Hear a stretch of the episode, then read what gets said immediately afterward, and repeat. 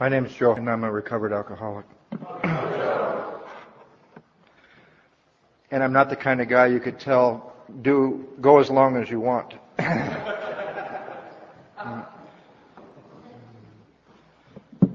I wore a jacket. I did wear a jacket. Uh, it's good to be here. Uh, happy holidays. my home group, I was very, I, I, I, was very touched when Chris was sharing. Uh, he's one of those guys you meet, or that I meet from time to time, and there's a an instant connection because you know you um, uh, you both you both are members of um, and ex- have experienced not only the spirit of the fellowship that's described so wonderfully in our book that probably everybody in this room has felt, um, maybe sometimes in your first meeting, um, where you share with people with a common uh, problem. Once in a while, here and there, share with people with a common solution.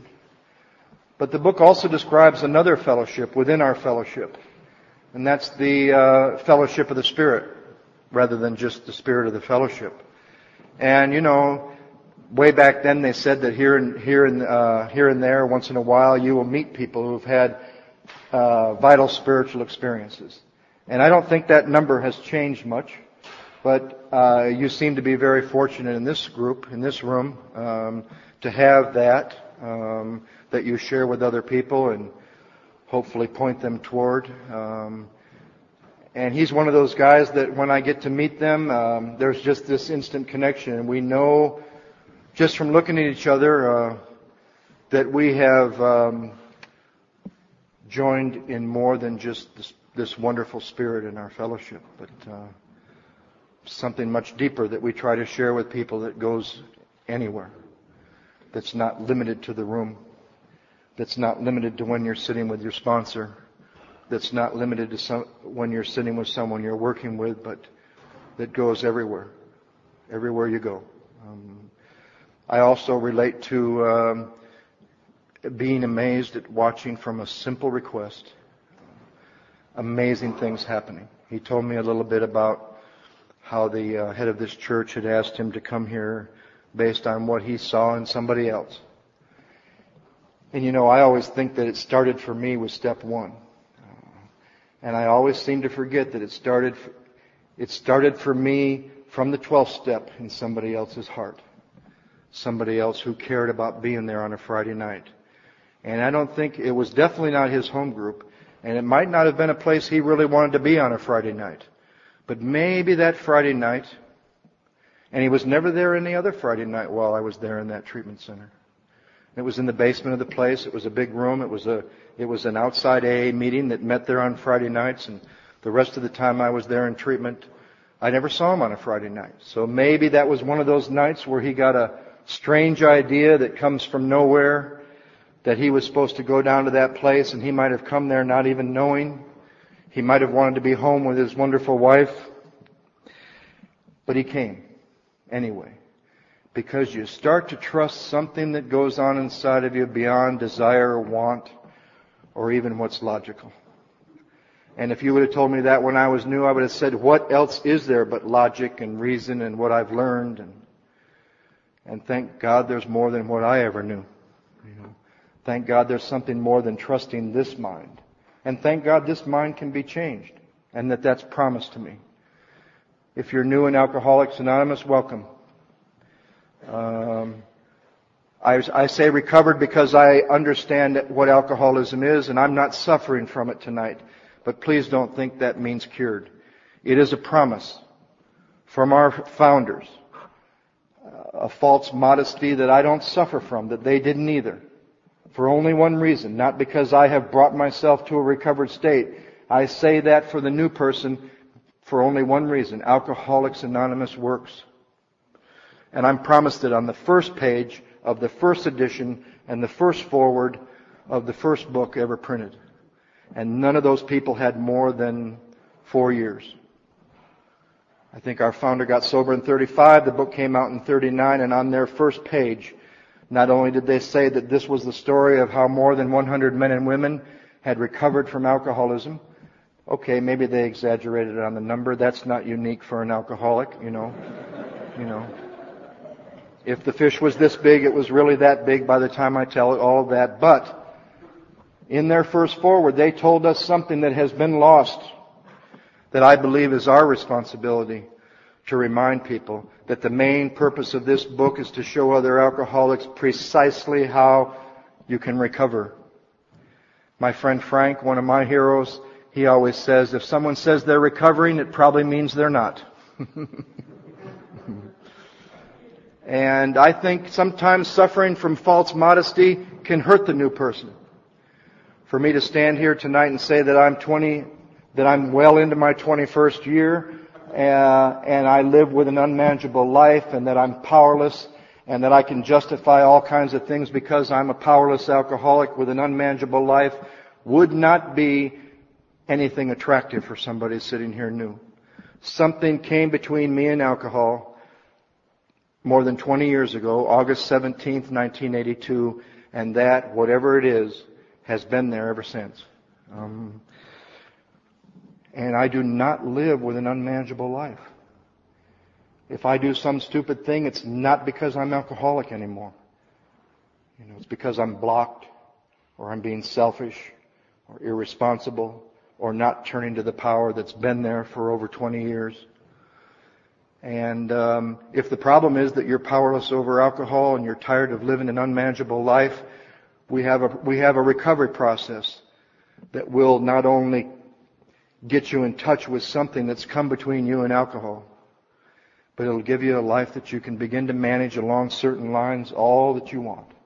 You'll be given, and I don't want to use words that aren't in our book, but in some places these would be like heresy. You will be given willpower that you can begin to properly use. You will be given a sixth sense beyond the five that you're used to being dominated by. And those are all promises in the big book. They will even tell you that sanity will return. That the problem with alcohol will be removed.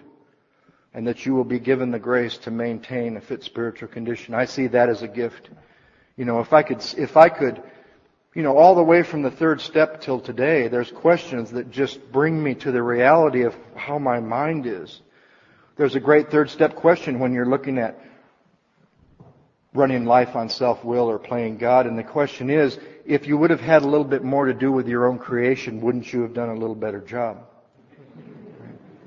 And in that giggle, you'll find how your mind thinks it could have done better than God Almighty, right? And, uh, you know, today, you know, if I could self-will my spiritual growth, you all would be coming to visit me at an ashram in India rather than me coming to visit you, right? You know, I would have trans, the sad thing is I would have transcended alcoholism and I would be of absolutely no use to anybody anymore. Um, but if you know what alcoholism is, a physical craving and a mental obsession rooted in a spiritual malady that I had full blown before I ever took a drink. Every description of untreated alcoholism, the spiritual malady, the unmanageability, whatever you want to call it, fits me before I ever took a drink. Now, I believe alcohol has something to do with that because alcohol worked, not because alcohol didn't work. One of the greatest first step questions I've ever heard asked when you have somebody who has maybe a lot of different stuff, you know, drugs, alcohol, whatever, is ask them to start to look at what treated it. What treated the spiritual malady? What took away the manifestations of page 52? What straightened you out? What gave you power to bring, even if it was false, even if it didn't last that long? All of us got something from whatever it is. And the sad thing is, most alcoholics will say that that drug, whether it's alcohol or whatever, was their drug of choice. I believe if you find something that finally treats it, and you know what I mean when I say it, it probably became your drug of no choice. Right? My drug of choice was yours. I was either going to take it from you or I wasn't. Right? I also had some choice over some other drugs, but alcohol was my drug that treated it and that I soon had no choice over.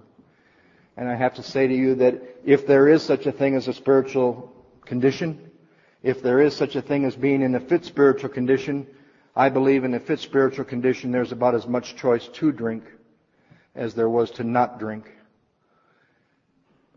And I believe that's also a promise in our book that you will be put in a position of neutrality. You haven't even sworn off, sworn off. This new attitude about alcohol, it'll just come. Right? And if you look at every description in our book of somebody who went out behind the insanity, every one of them had the thought that maybe now today I have a choice. So if you're sitting here tonight with however much time and you think you have a choice about grace, you might ask yourself whether it's a gift or an accomplishment. If it's something you've pulled off, then maybe today you have a choice. If it's something that's been given to you as a free, undeserved, thank God it's undeserved, gift, you might see that you have about as much choice to drink as you did to not drink. And that's in a fit spiritual condition. Now, do I believe I could slip from that? Do I believe? Yes, I do. Do I believe I'm cured? No. Do I believe I can drink alcohol? Do I believe, even though I found out I'm not a drug addict, that I could use drugs and not end up back on alcohol? No. Um, I heard a story once that sums up a lot about my life, and I'll tell you the story, and then I'll tell you a little bit about what it was like, what I was like. Even that is misinterpreted sometimes from our book. It doesn't say that I should tell you in a general way what it was like what happened and what it's like now because that just leaves the new man one more time saying, well, what is it? And you can tell your story from a lot of different perspectives. You can tell them what it was like with your emotions and tell an entire story in through your sobriety focused on nothing but how you feel. And boy, that's a sad way to live. Missing dimensions of yourself and God and that whatever it is that is within us. I could tell you my story from a point of view of money. And if that's your focus from then, it's probably going to be your focus now. But I'll tell you this, I've never had enough money to fix a spiritual malady. My grand sponsor called me once, Gary Brown from Indianapolis. And he's one of these guys that'll call and tell a story and then just hang up. and he calls and he said, Hi, this is Gary. He's like a very, very simple, pure individual. He's like a farmer. He lives in Indianapolis, Indiana. He sells fertilizer. Right? He said, This is Gary. I wanted to call and tell you a story about a friend of mine. So I automatically think he's talking about somebody else. And he said, Yeah, it's a friend of mine named Charlie, and every week Charlie and I buy lottery tickets. And Charlie and I went last week to buy some lottery tickets, and Charlie said he wasn't buying lottery tickets anymore. And Gary asked him why, and Charlie says, Well, I realized that the only reason I wanted to win the lottery was I could have enough money so I wouldn't have to trust God anymore. See ya. It's one of those delayed, what do they have like delayed action Prozac now and delayed action? This is like one of those delayed action stories where like a week later it goes, ooh. It's like a delayed right cross. It takes about a week to hit you. you know, he was talking about me. That's me. That's me. You know. Um, the story I can tell you about my life is, this is the story. My life was like a lake. And I'm about halfway across that lake and it's getting really, really hard to swim.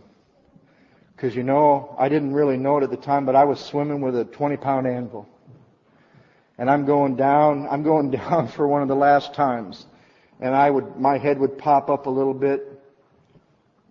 And I saw the shore on one side and there's these psychiatrists sitting in their chairs with their pipe and their goatee and the sofa. I yelled out to them for help and they said, well, It'll be a long, tedious, painful process, but we're going to find out what's wrong with you and you're going to be able to cope with it and deal with it and you won't have to, you won't have to swim there anymore. And, uh, my anvil got heavier. And, uh, I came up another time and I looked over on the side of the shore and there's people with, uh, uh center, funny signs on the trees and I'd been to many of those places and they said, you come on. It's only thirty thousand dollars a month, and we'll we'll we'll get you a big book. And uh, when you leave, we're going to give you your relapse prevention program, and you're going to be able to prevent your next relapse. And my anvil got heavier. And I looked over another time when my head came up on one side of the on the lake, and there was these uh, guys with briefcases, three-piece suits, and ties, and I yelled to one, and he said, "Well." We hear you, but we're going to go down to, we got to go down to the state capitol. We're going to make it against the law for you to swim in there and you won't be able to do that anymore. My anvil got heavier. Finally, I looked on the last side of the lake and there were some men with protractors and rulers and paper and I yelled to one of them. He came to the shore and he said, uh, you hold on. We're going to get it. We're going to build a bridge over there and we'll pull you out. but we got to go get a permit from the state. My anvil got heavier. And when I couldn't see anywhere else, when I looked on all sides of the shore, this little cove appeared. And there was these people. Excuse me. And they were having a picnic. They had funny signs on the trees. First things first. Keep it simple. Think, think, think. And I yelled at one of them, and he came to the shore, and he called me my name. He said, dummy, drop the anvil. And I said, but it's been in the family for years. He said, that's okay. Drop the anvil. And they told me how to put one hand in front of the other and kick my feet and get to shore and they wrapped me in a blanket and they loved me ever since. And I believe if I keep doing what I'm doing, I don't ever have to swim back out there and pick up that anvil again. And that's what my life was like. The details, the details sometimes separate, separate us. The miracle and the truth of it, I think, brings us together. Um, first time, many of you, myself included, the first time I read Bill's story, totally fell out of it. I don't fit. I've never been married. I'm not a stockbroker, and I've never been to war. How am I going to identify? And somebody gave me one simple, simple tool and all of a sudden I was relating to three fourths of it. I've seen women do this exercise and mark more that they can relate to than I did because all they said to me was, put aside the differences, whether it's in a meeting or reading a story or listening to another member.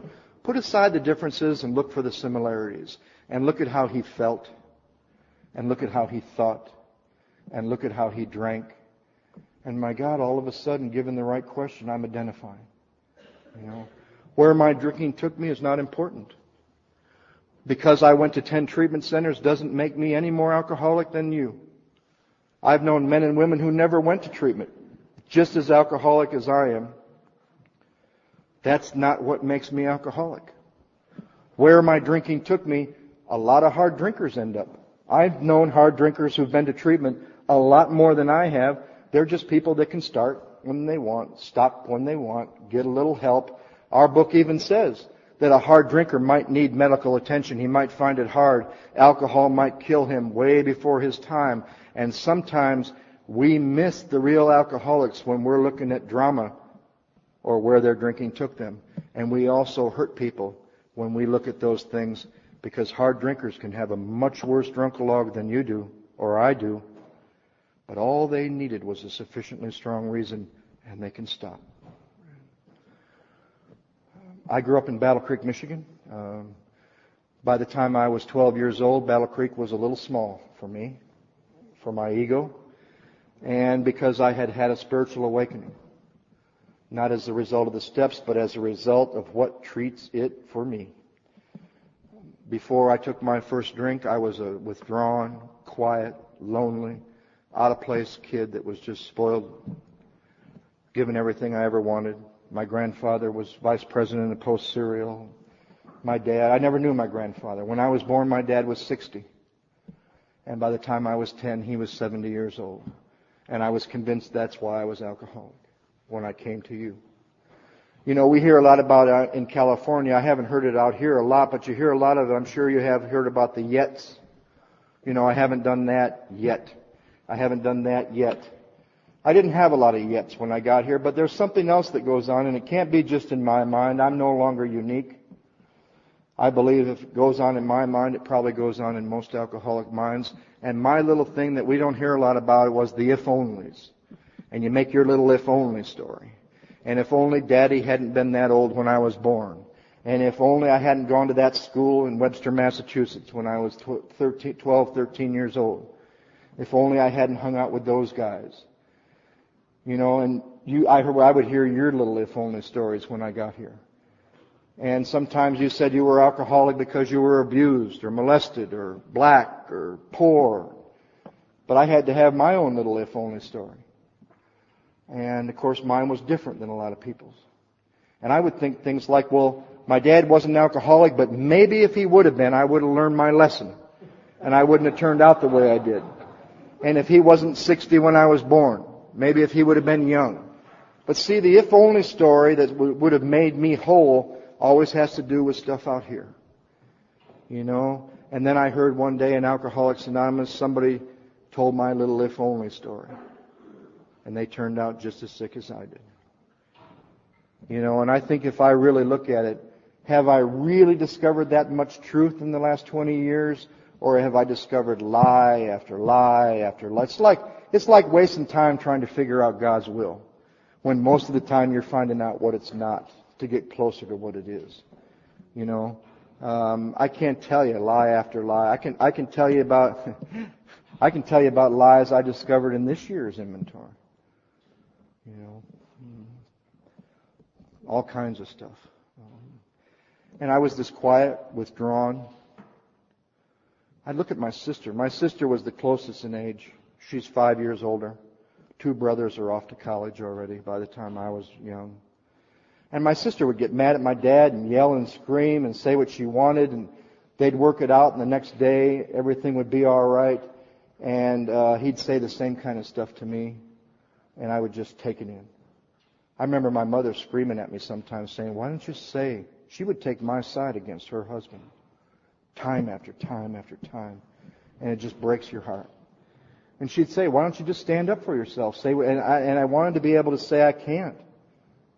But I was consumed with a question that is still consuming a lot of people in this room that I think it begins in what we share with them. And that question was way before I ever took a drink. What's wrong with me? What's wrong with me? How come she can do it and I can't? How come all these people are telling me you have so much potential and I don't, you know? You know, if somebody would have said to me the needed power isn't there, lack of power is your dilemma, it wouldn't, it wouldn't have done any good because a couple years later, I found something that gave me power. You listen to a real alcoholic or a real addict and, and listen to them talk about the first time, whatever their deal is that treats it, that treats the spiritual malady, the first time they recognize that it worked. They're not going to just describe some wimpy experience because some other people were doing it or it looked like fun or they like to party and they still like to party they're going to describe something similar to a spiritual awakening. You know, I felt whole the first time it worked. I could dance with those little girls across the gymnasium in the in, in element, you know, in in school. I could say what I want to my dad. I felt, and if you really look at it, and I found this not too long ago, my first spiritual awakening when alcohol started to work is very similar to my last spiritual, my my first spiritual awakening when alcohol quit working my last day, my last day drunk is very similar to my first day drunk. One feels a little better when you wake up and it starts working. But isn't it interesting? That's like waking up, you think it's like the light, and it really turns out to be the dark. And then the one that's uncomfortable, you think you're going to die. That awakening is really into the light, but it feels like the dark. You know. My misconception through my life and through my sobriety, based on an age-old belief that I brought here to Alcoholics Anonymous, has damn near killed me, drunk and sober. And the belief is, if it feels good, it's good. It's of God. And if it feels bad, it's bad. And it's evil. Right? And look at the number of times that before you get free, whether it's in therapy, the steps, the first step, alcohol, sponsors. Look at how uncomfortable it is just before you get free. Guys will call me all the time. I'm starting the work. I'm saying this prayer for an open mind and a new experience. Or I'm writing inventory and I'm feeling miserable and I say, great. If you weren't, I would be worried. you know, you give somebody that prayer and have them in the first step for a while and they come over and everything's rosy and they're feeling really great. That's time to worry, right? Guy asked me once in the middle of a fifth step when there was no connection to it. I wasn't feeling nothing with it. He looked right at me and he said, and I'm reading some stuff too. He said to me, do you care about any of this? And I realized how disconnected I can get from truth trying to avoid anything that makes me uncomfortable. We got people in our program on pills. We got people in our program avoiding the truth. Getting so good at 10 and 11, you avoid anything that's going on or feeling anything because if it feels bad, it's bad. So my, my, my recovery begins a desperate search for comfort. and you're really just dominated by discomfort. It's discomfort dragging you around. Right? It took me some time in sobriety to see that. But I'll tell you, at age 12, when I took a drink, I woke up. We stole some Chivas Regal from my dad's liquor cabinet. I like to say I started at the top and slowly worked my way down, you know? And from that night, Regal is still one of those, one of those liquors that if I even smell it, my stomach goes, you know, just from one night of Chivas Regal. You know, I don't need many nights to blow something out. That includes women, money, many, many things. I don't need much time to blow it out. You know, I, my heart was touched when Chris talked about being able to have impact on a room or some people that I've never met because I know what it's like to have impact on people that I've never met from a long distance that hurt them, terribly hurt them. You know, and the idea that can be changed around. To me, the idea that I would even be invited somewhere from where I come from is amazing. My sponsor told me, don't look for the miracles in big bangs and burning bushes. You've had enough of those. You did enough LSD. You did enough mescaline. You did enough peyote. I don't need any big, I don't need any more big booms. What I need is to be able to see the miracle in you and little things. You know the first miracle that blew me away? I was invited home for Christmas. And I had not been invited home for many years. You know, that's why you got to know a little bit about where people come from. There's a guy in my home group I talk about a lot. His name's Jaime. He's from uh, Brighton Beach, New York. Got sober under the Brighton Beach boardwalk. At one time, burned a, a part of that boardwalk down when he was drunk. And he lived out of a shopping cart, and he'd been a millionaire a couple times. He can't get home six blocks away to his wife and his kid. And uh, he was given this gift. He lives in Santa Monica now. And uh, let's say that maybe tonight he got up as a visitor and read something from the book. Most of you would say, what's the big deal?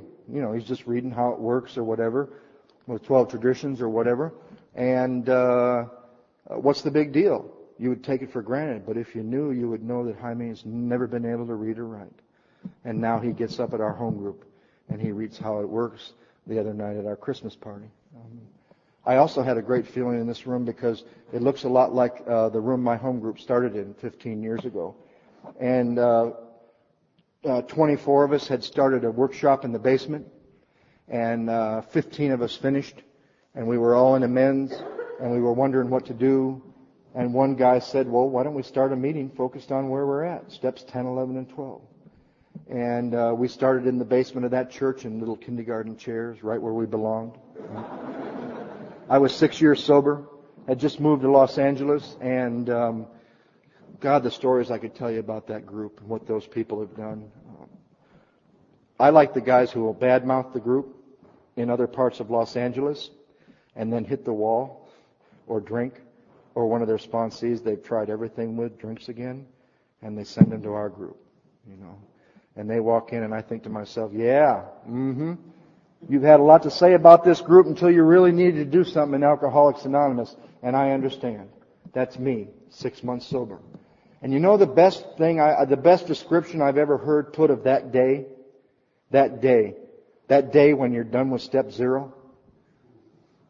Have any of you ever heard of step zero? I think some of you have. Step zero is that time between, this comes from a group in South Central LA. I'd love to say that I made it up or my home group made it up. But this comes from a group where they're talking about life and death on a daily basis.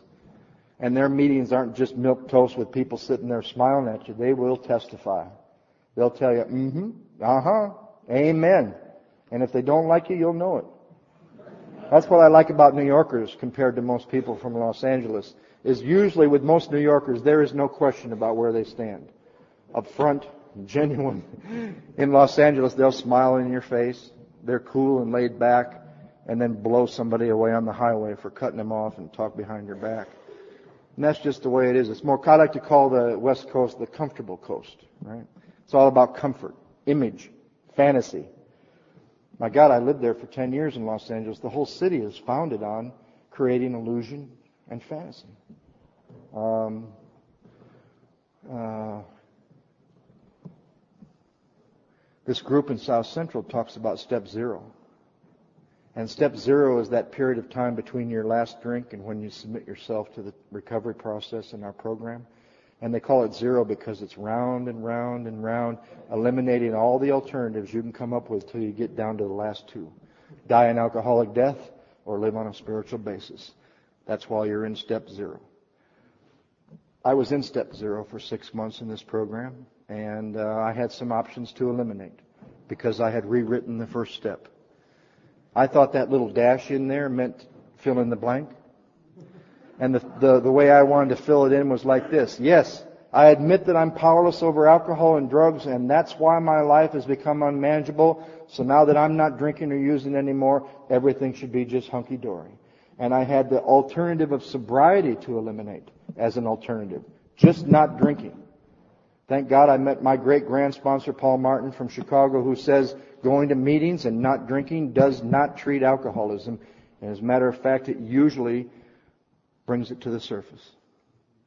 And thank God there were people around me in Denver where I got sober, where I was given this gift that talked about alcoholism and talked about the stuff that I was left with. Further away from my last drink than I'd ever been.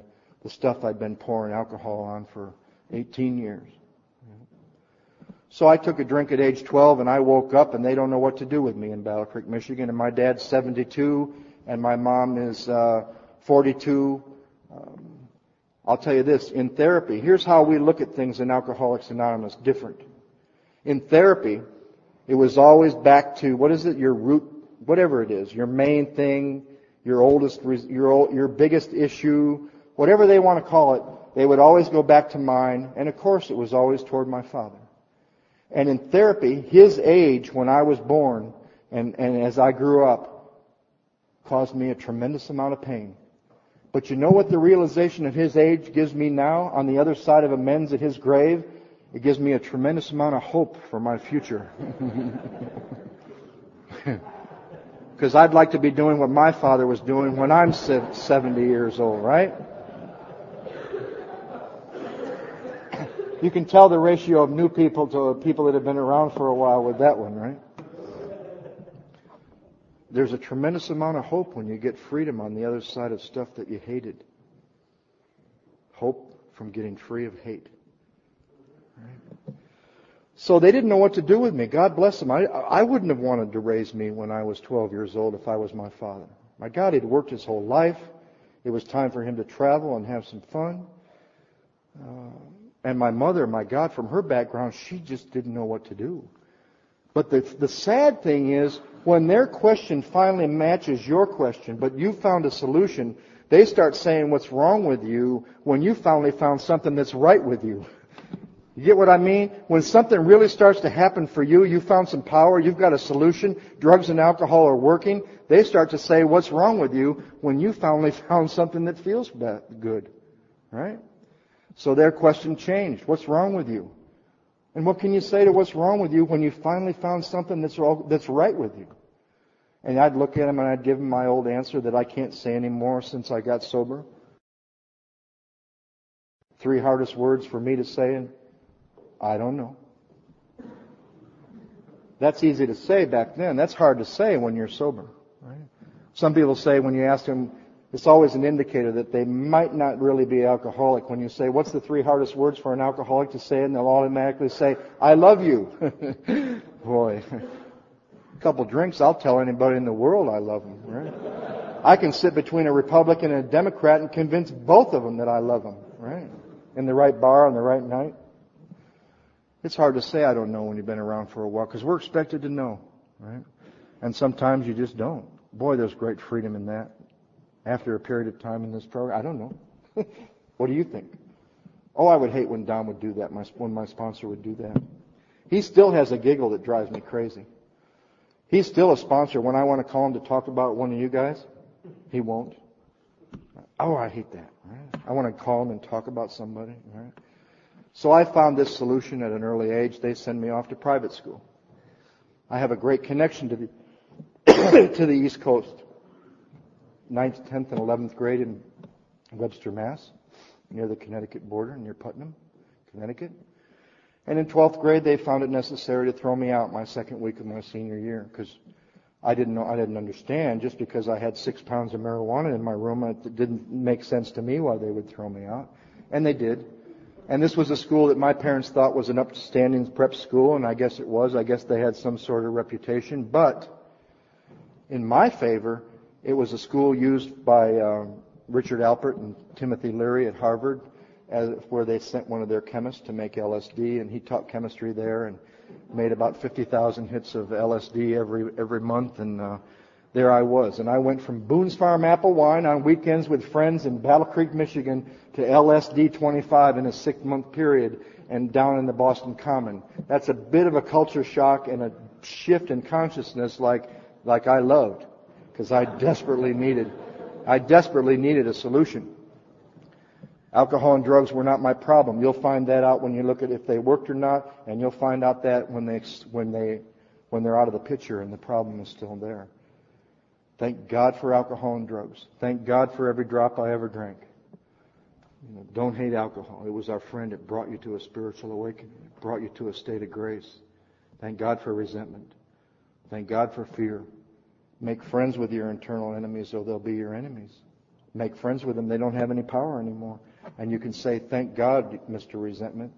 You brought me back to God again tonight. Thank God, Mr. Fear. You brought me back to God again. You brought me closer to you.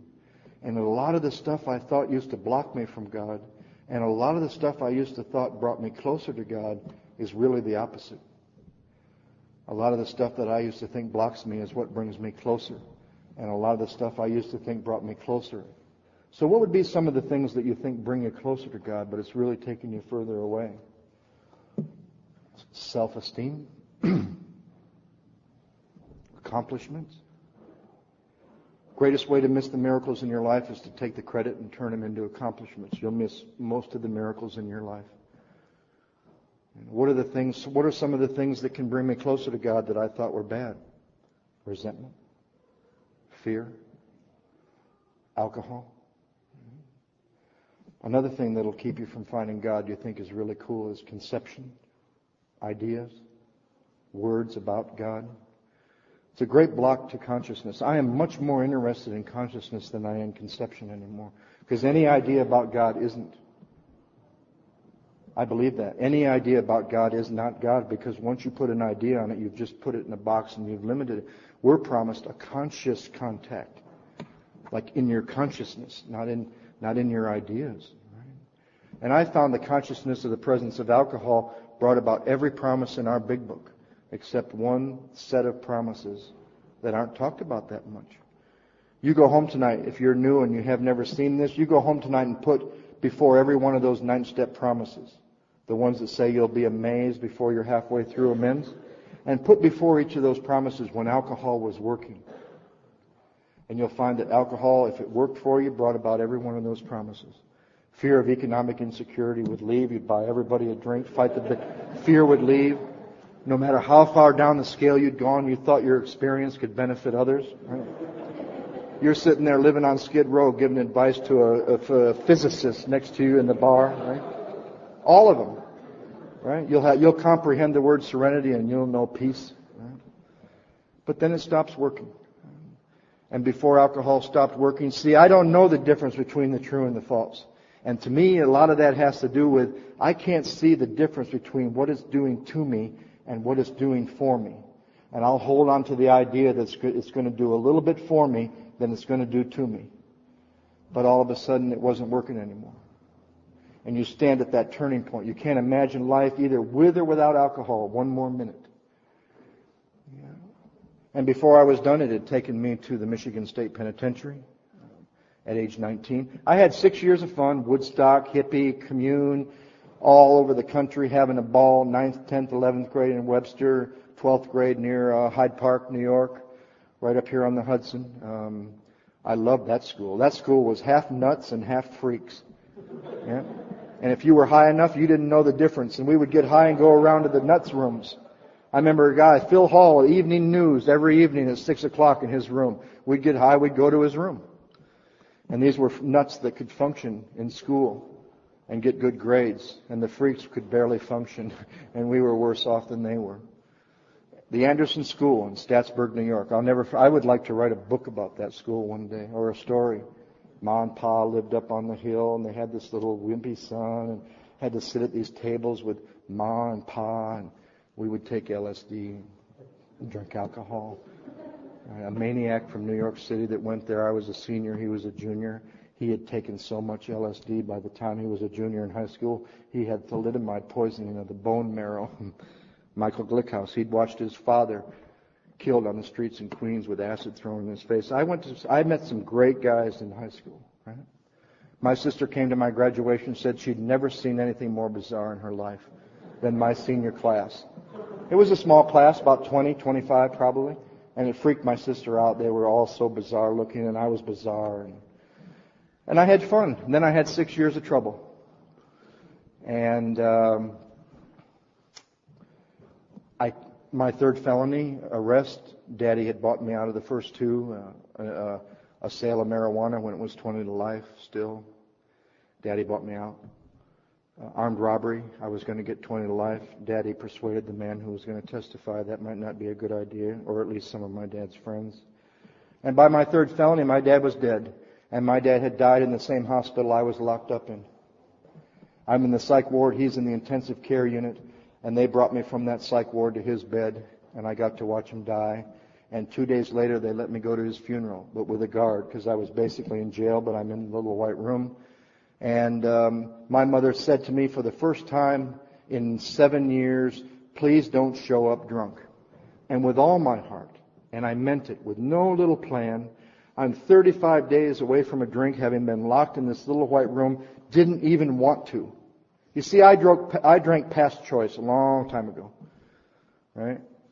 I said to my mom, I will not show up drunk at my dad's funeral, but I'd like to go across the street and say hello to an old friend. And I didn't even have that plan in the back of my mind. It wasn't even a trick. I'm scared because there's a guard with me at my mother's house. And I went across the street to say hello to a friend. He said, don't you think you have, ought to have two beers to take the edge off before your dad's funeral? I said, that sounds like a good idea. You know, it's not the lies that take us out. It's the truth that take us out. Because you know what? Two beers would not have been a bad idea to take the edge off. But I forget. And I had like 20. And I showed up so drunk at my dad's funeral, I didn't even know how they let me go. And they did, and they tied me to a tree by my ankle with a chain at my own father's funeral. I was the only blood relative at the funeral, and I had people in my family saying, Why are you here? And had to live with that until I could go to his grave nine years later in sobriety and make amends at his grave. Don't ever let anybody tell you you can't make amends to someone who's dead. My two most powerful amends in my life to the, to the two men I was the closest to in my life were at grave sites. Mm. And I've heard many, many people, and there's probably some stories in this room of graveside amends where people have amazing experiences. The other one was a man I met around that time. I was 17, he was 34 and he took four of us under his wing. We all put one of these stars in our hands when we were 17. They're all four, they're all dead. I'm the only one left. He died several years later in my arms of a drug overdose of drugs that I bought with my money. And I lived with that. How it would feel if you thought of the closest man in your life, whether it was your father or somebody else, how would you have felt if you actually thought you killed him? And I lived with that from, uh, from 24 to 33. And on my third birthday in Alcoholics Anonymous, I'm in Las Vegas, and that's where his grave is. And I had been in Las Vegas three, four times a year those first three years of sobriety. And I woke up on my third AA birthday, and I had made amends to him through a letter that I read to somebody else. I'd made amends to his mother and his father and his sister and his brother, and I knew there was a piece missing because every time in Vegas there's resistance to going to his grave. I'd gone to my dad's grave. I had made 350 amends in those three years. I got on, on the other side of my first set of amends. It took me two times starting the work to get through it once. And through it, I mean, I was done with every amends I was consciously aware of, even though some would be ongoing. Some would still be, I had made every approach that I could. And I woke up on my third birthday in Las Vegas, Nevada with three friends. That was ironic that there was four of us there the day I needed to go to his grave. And I woke up and the resistance was gone and my intuition said, today you're going. And we got a driver and we went out to Henderson, Nevada, and I walked to his grave like it was yesterday. And I got down on my knees and I said what I needed to say, and I finished saying what I needed to say, and I looked down and I was there on the anniversary of his death, and it was my sobriety date. Just a different year. August 17th, he had died. And I thought, wow, God is great. God is good. You know, my ideas are always way selling myself short. So I had six years of fun, six years of trouble. I get out of the penitentiary when I'm 21. I was in the penitentiary during my formative years, 19 to 21, and I learned a lot. And I don't like to admit this, but one of the games I learned in prison that I consciously came up with the day I entered, and it worked for me all the way through, because I had just enough psychology background before I got there to be dangerous to myself and everybody around me. The game was I'm going to learn to talk to anybody at whatever level they're at from now on, and that's what's going to get me through. From mass murderers to, to geniuses. I prided myself that I could talk to anybody about anything they. I sat with a guy one time in the yard in, in the penitentiary before they sent me out to a camp, and for one hour, he didn't know that I knew nothing about playing chess, and I sat there. Because you know what I am? I'm a chameleon, and I'm a thief. And if you never even stole anything, you might be a thief like me too. A spiritual thief. We take a little from this guy, a little from this guy, a little from this book, little from that movie. We take stuff from people we don't even like and try to put it in here and make it real. That's why Don meant when he said to me when I was new, the truth won't work for you. The truth won't work for you. You have a unique ability to take it in here, say, aha, I'm going to use that, put an edge on it, spin it around for your own benefit, and by the time I'm done with it, it's no longer the truth. And I understood that. My sponsor is a very loving man, but he also loves you, loves me enough to tell me the truth. It's very hard to find people in Alcoholics Anonymous that will risk your sensitive alcoholic feelings because they care more about whether you live and die than how you might feel about what they have to say. I would say things to Don like, I feel inferior and insecure and his eyes would light up, which I can recognize now, and he would say, Do you want to know why you feel inferior and insecure? Now, 20 years later, I'd think a little bit before I would answer that, but I didn't know any better then. Thank God. Thank God you don't know any better when you don't know any better.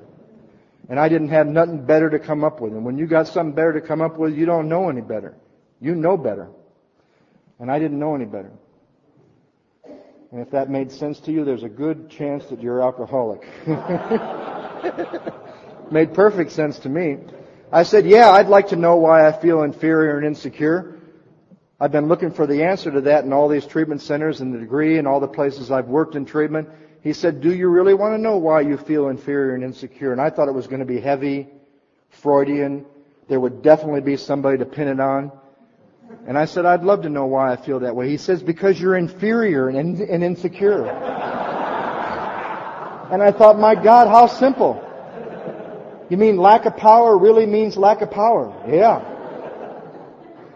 You mean there is a solution really means there, you know, there is a solution doesn't mean there is a solution anymore in Alcoholics Anonymous. In some places. How it works doesn't mean how it works anymore. They got a lot of how it works. They got a lot of alternatives and they don't even tell you anymore where the message is. God bless them, they should say that this home group tonight is the same as a meeting online.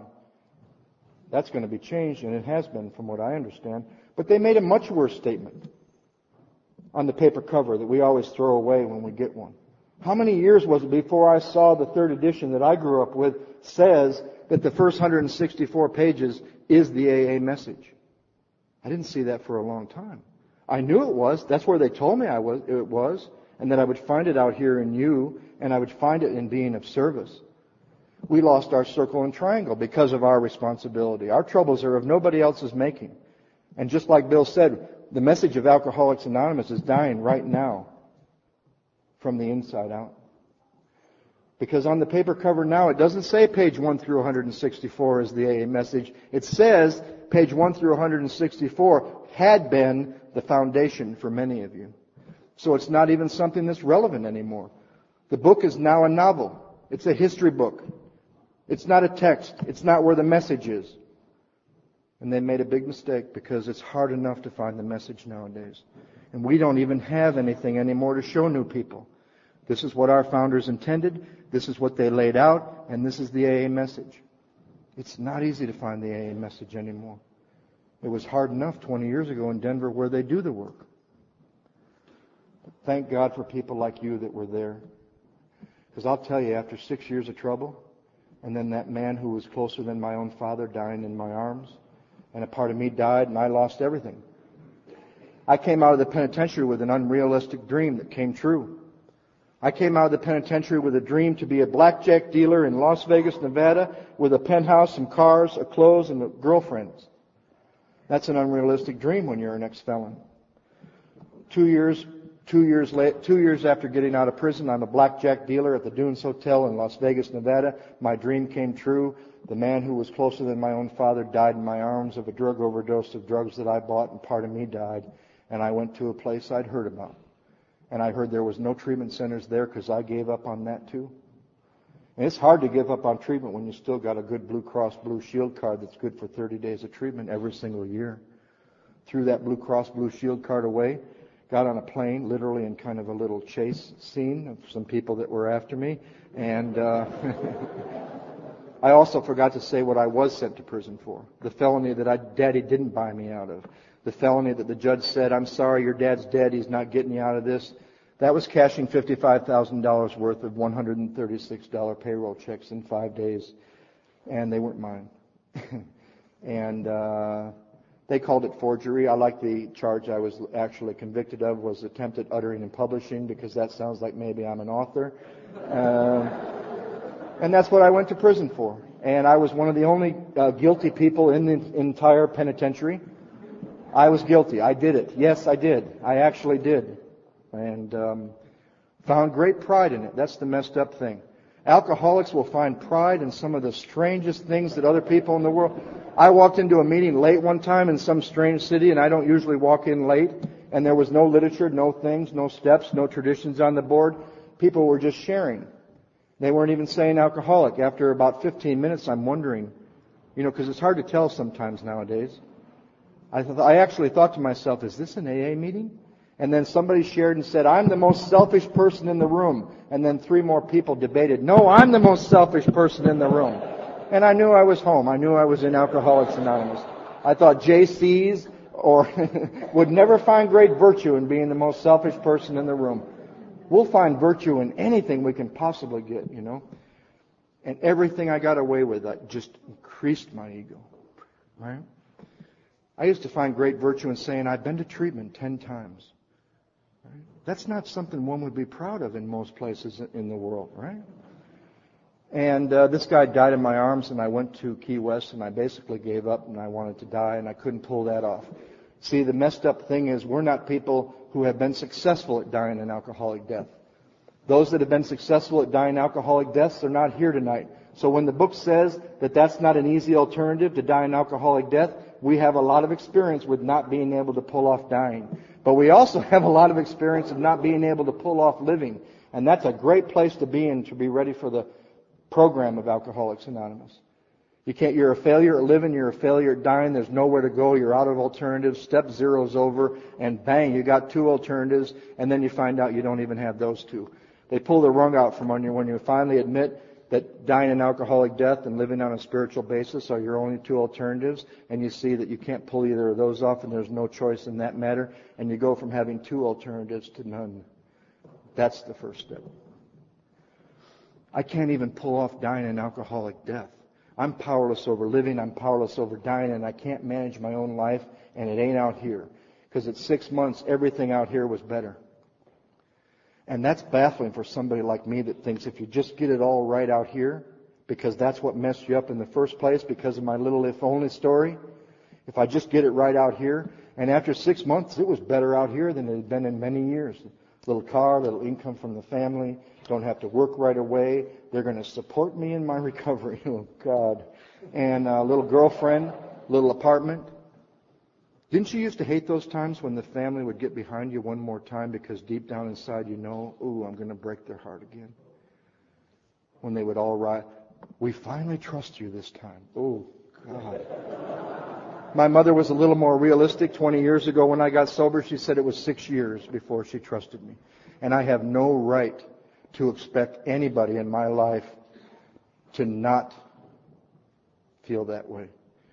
So if you're a couple years sober or you're sober or your first time in the work and they're not doing what you want and they haven't rallied up behind you and given your kids back or trust you 100% or the ex-wife's a little worried, good.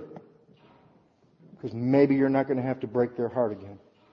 Because God forbid my family didn't need one more thing from me. They didn't need any. You know what my game was toward the end, those last six years in Key West? I'd call Battle Creek, I'd say a few simple words. I'm coming home. My mother would say, no, you're not. There's too many, Battle Creek's been too small for you since you were 12. There's a lot of people after you. How much do you want? I was paid to stay away for a long time. There were times in Key West where guys would follow me to Western Union that I owed money.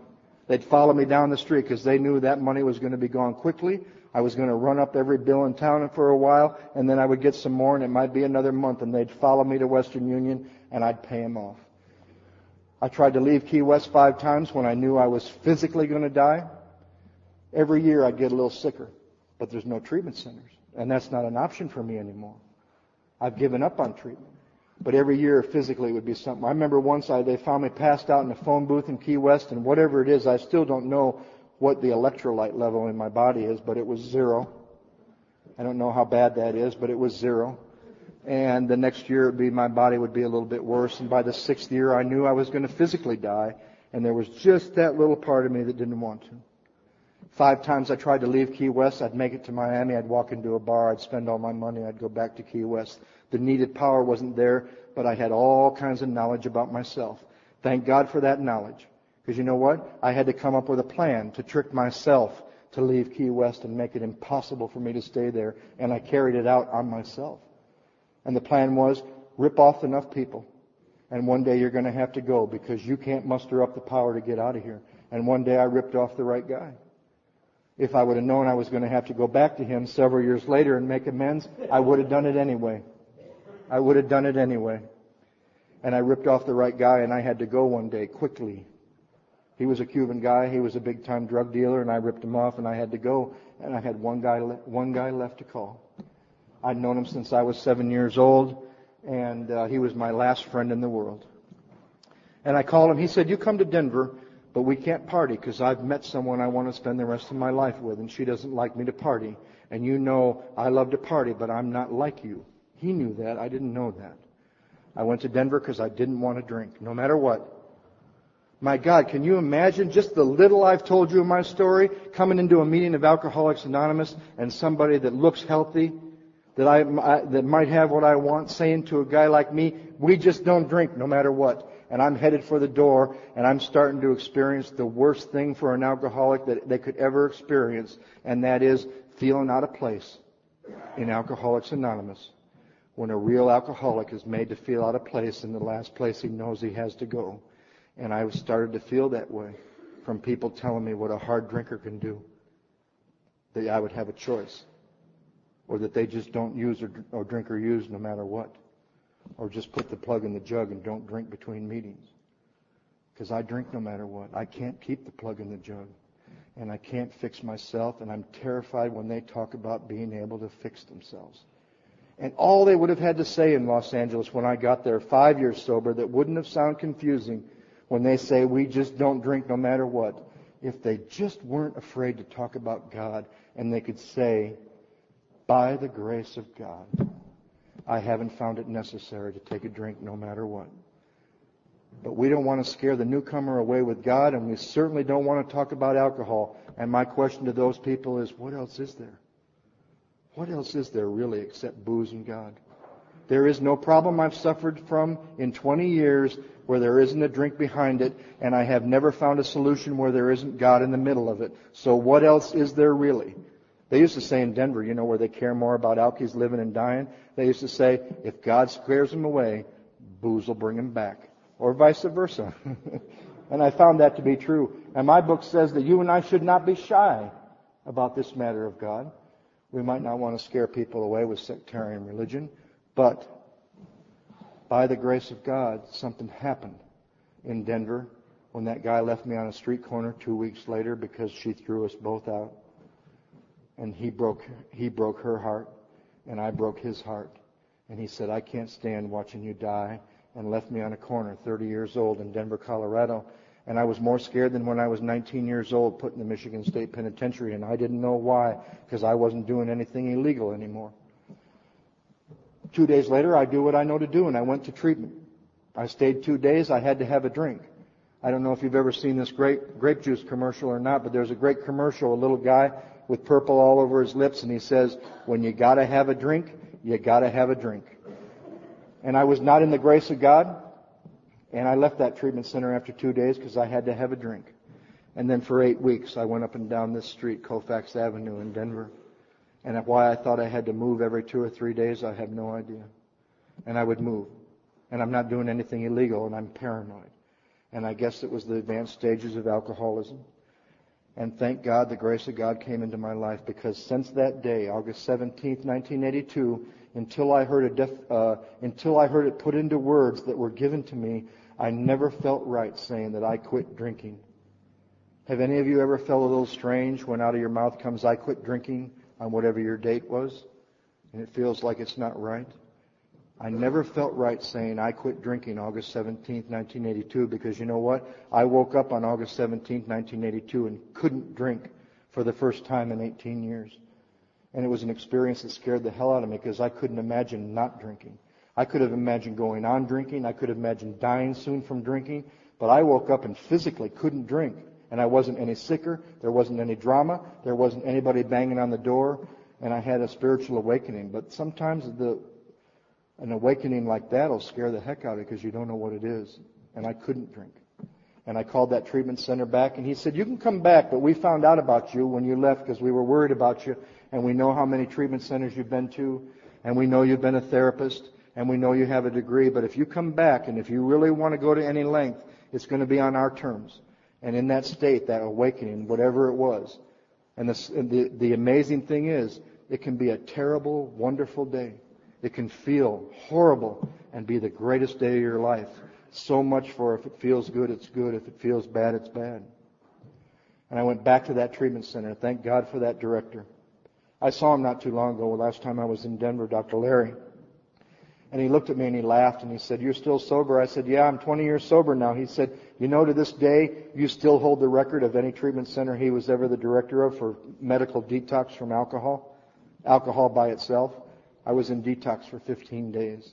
And they told me, you can't go to group because you'll either turn it into a game or you'll run the whole thing in a week. You can't talk to anybody from 8 in the morning until dinner. And the only one you can talk to is your therapist. And his name's Father Felix. And he's a, he's a, he's a monk in a monastery at night and a therapist in the field during the day. And he knows everything about God and nothing about therapy. And you know everything about therapy and nothing about God and you'll be perfect. And we were. I was at a point where I could barely talk to one person. When I left there, and 30, uh, 45 days later, after 15 days of detox and 30 days of silence, talking to Father Felix, basically, that's all it was. They were going to have a graduation, and the room was full, and there was all these people, and they're going to give you a diploma and a chip and sign your book.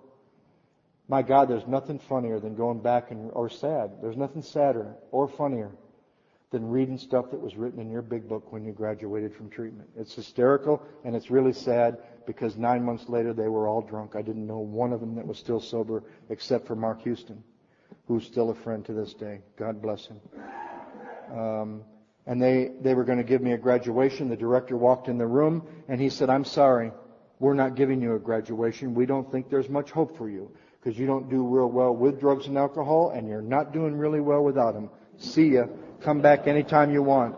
The genius of that, because I left treatment for the first time in all those treatment centers with no hope. And by hope, I mean false hope. I left with how hope feels for an alcoholic. And I left feeling hopeless. But it was more hope than I ever had because there was no inclination of any kind that I could do anything to keep myself sober. And I, every other time I left treatment, I had a plan of what I was going to do to keep myself sober. I've recently made the mistake of working in the treatment field again. Maybe it wasn't a mistake because I learned the same lesson for the third time. I used to justify working in treatment because I have a degree and I've been a therapist, but I was never sharing what I learned in, in therapy from people. I was getting paid to share what you people gave me for free. And I tried it again with this year with 20 years of sobriety. It worked for five months and they let me go. And my heart would be broken in situations like this. In staff, they say, so and so has been to, he's from New York, he's been to treatment 23 times, he's finally starting to get the first step. He seems to be, he seems to have something he's never had in all these years, and today might be a good day to give him his relapse prevention plan. And then he would be confused because he finally saw there was nothing he could do, and they would start building up his ego, telling him what he could do. Or a young lady would come to me and say, I'm really confused with my inventory.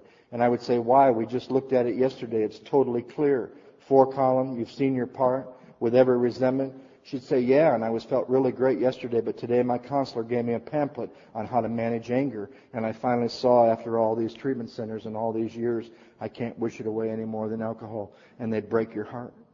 They'd break your heart because you can't tell the truth anymore in the treatment field. It's either a state law that you can't tell the truth, the patients have rights now,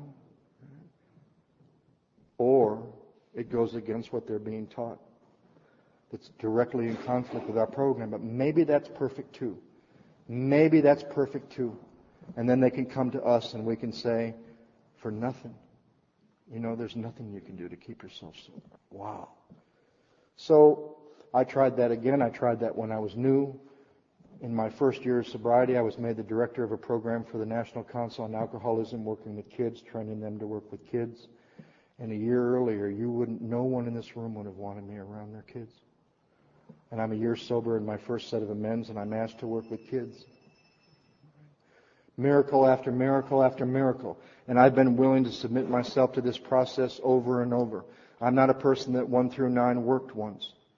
I'm a person that took me twice to start the work to get through my first set of amends to just reach a day where I was human, to just reach a day where I was current, to just reach a day I had dreamed of my whole life where there wasn't one person that I had ever hurt that I hadn't gone to or done my best to see and make approaches, even though some would be ongoing.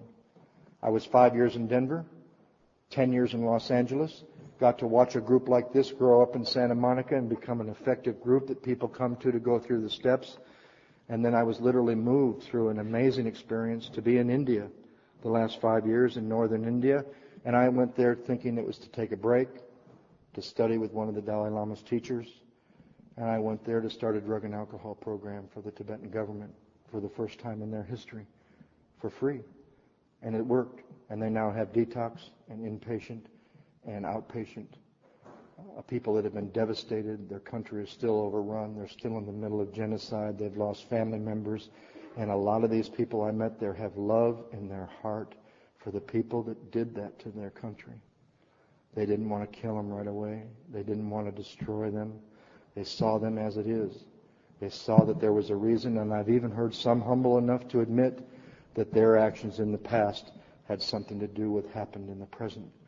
I've met people with great love. I've met people that have what I want that aren't just in the program. A lot of you in the program have what I want. And I go to someone, I did this year to Mark. I was working for him in Texas. And I started this process again. And my head tells me the set aside prayer won't work. And there won't be much in 1, 2, and 3 because I'm pretty spiritually advanced. There won't be much of an inventory and the prayer surprises me, and the first three steps do their thing, and there's an inventory I would have told you, I couldn't have told you would be there. I was free to share it. I was free to share it the other day with some people I was on retreat with. I don't have any area in my life because I come from a group in Santa Monica where they ask each other questions, and there's not an area of my life that's hidden now. And I get free. You know how those inventories feel when you're writing them? You want to lock them in a lockbox, in the car, in the garage. Nobody's going to see it. And a week later, when you've read it to one or two people or one person, you wouldn't care who heard any of it. And once again, I'm brought to that place. The process has once again surprised me. I've had some great times in the last couple weeks in, here in New York. And, you know, I just really want to thank you all for inviting me. Thanks.